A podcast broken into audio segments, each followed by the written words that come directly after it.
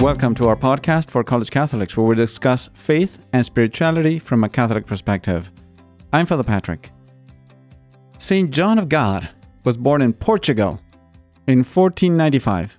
His mother raised him in the Catholic faith and taught him to love our Lord and pray to God and to Our Lady, the Virgin Mary. However, when he was around eight years old, he disappeared from his house, but it is not known uh, clearly exactly why. One tradition says that he left to follow a missionary priest who had spoken of the adventures in the New World. The fact of the matter is that he eventually found himself homeless in a remote place in the opposite side of Spain. Portugal is on the west, he was on the east side. Uh, after being a shepherd for several years, he decided uh, to join the army. Now, unfortunately, it was there that he started to live somewhat of a sinful life that led him to stop practicing his faith. He gave himself to many of the vices uh, typical of that type of life, like cursing and drinking and gambling. And he lost all his money. And he also lost his faith. At one point, as he was in a military expedition, he fell from his horse and was severely injured, and barely escaped from being taken prisoner by the enemy. Now, as he lay on the ground, expecting death, the little he had learned in his childhood now came to his mind. What his mother had taught him about his faith, about the prayers to the Virgin Mary, his spiritual mother, and to the saints. So he appealed to Mary to save him, and the Virgin Mary helped him, and somehow he was rescued, and he did not die.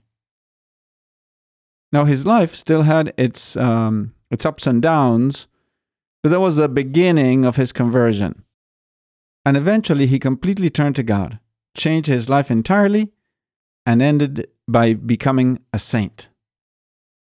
The life of St. John of God is a great example, on the one hand, of how the grace of God can work miracles and bring about the conversion of people who apparently were beyond all hope of salvation. Now, on the other hand, and this has to do with our, our episode today, it is an example of how it was his conscience, formed and educated by his mother, with simple prayers and the truths of faith, that prompted him to turn his mind and his heart back to God and to the Virgin Mary. His mother had formed his conscience. He had formed him enough that when faced with death, his conscience aware of his own sinfulness, prompted him to pray to Mary and ask for help. And this is an important point. I would say one of the most important areas of our spiritual formation and our spiritual life. That is the formation of our conscience. In our most rep- recent episode, I shared that our moral conscience is like the voice of God in our soul. It is the judgment of our intelligence that tells us the actions we are faced with are good or not. However, and this is what I uh, what is important in this episode, it is possible that the judgment of conscience be wrong. That is, God has inscribed in our hearts His law. But because of sin, particularly original sin, that judgment, which is a judgment of conscience, is somewhat darkened. And therefore, from the moment we have use of reason, our conscience is somewhat unable to see that law of God that is still instilled in our hearts.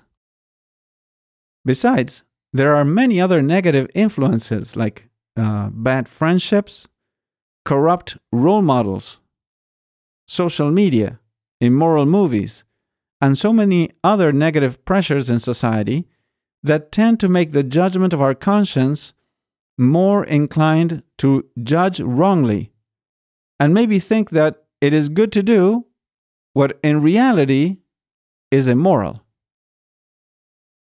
This is why we have to make an effort to form our conscience according to God's law.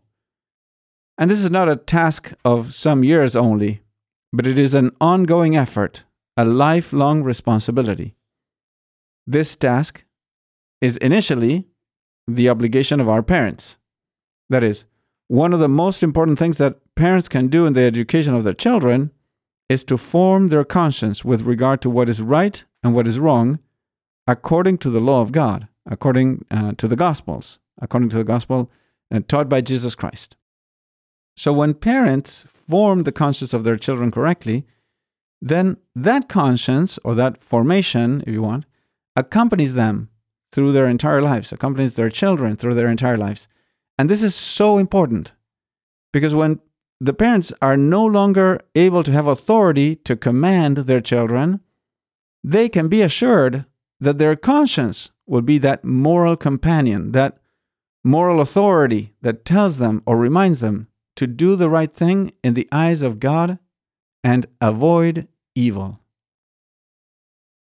So, uh, a well formed conscience is upright and truthful. It formulates the judgments according to reason enlightened by faith and in conformity with the true good willed by God. As the Catechism says in number 1783, the education of conscience is indispensable for human beings who are subjected to negative influences and tempted by sin to prefer their own judgment and reject authoritative teachings. Now, regarding how we are supposed to form our conscience, the Catechism also says in the next uh, number, 1784, the education of the conscience is a lifelong task. From the earliest years, it awakens the child to the knowledge and practice of the interior law of God, recognized by conscience. So it is amazing what a good conscience can do, or, or a well formed conscience can do. It really brings about true interior freedom and peace of heart. Interior freedom that uh, depends on knowing that you are doing the will of God. That no matter what the people around you say, if you do what God wants, you will be doing the right thing and you'll merit the crown of heaven. Parents who want to educate their children correctly will teach them how to live a life of virtue. And that education in virtue will help their children as they grow and as they become young people to not live in fear. It will show them uh, how to how to be virtuous and not be selfish or arrogant. Besides, uh, it will also prevent them from a certain lack of hope in the future or of living with a certain resentment that comes from the feeling of the weight of the guilt of sin. So, this education of a well formed conscience, at the same time, uh, while it also reminds us of uh, what we're doing that could be wrong, it also reminds us that always in God we can find mercy, that we can find forgiveness for our sins in God. That if we have done wrong, we can purify our conscience through the sacrament of penance, that is, the, the sacrament of God's mercy, the sacrament of confession. So now, once parents have done their part in educating one's conscience, we still have a personal responsibility of forming our own conscience. And the way to do this uh, would be the following these are some general ideas to form your conscience. First, you should always continue to deepen the knowledge of your faith, both by studying the Gospels and knowing the Catechism, and reading books that are in accordance with the magisterium of the Church. Second, try to read the lives of the saints, because by doing that, you can also learn to imitate their virtues. Although uh, you may not always have to imitate exactly the specific things that they, de- that they did, as many of their actions may not apply to us here and now, right? So sometimes uh, their actions uh, are more to admire than to imitate. Thirdly, we should, uh, you should examine your conscience daily to see in what areas you have sinned. And you should also try to go to confession regularly, as this uh, will help you open your conscience to the purifying and healing action of God and His grace. And finally, among uh, other things that you could do, I recommend that in order to form your conscience, you should try to ask advice from prudent and reliable persons in your life, like a good confessor, or a spiritual director, or a sound teacher from, you, from whom you could learn the right way to interpret the law of God. So, by doing these things and by praying frequently for the guidance of the Holy Spirit, you will, do, you will be doing the best you can within your capabilities uh, to find in your moral conscience a good friend, a representative of God in your soul, and a deep source of true peace of mind. So uh, that is all for today. I hope you enjoyed this episode.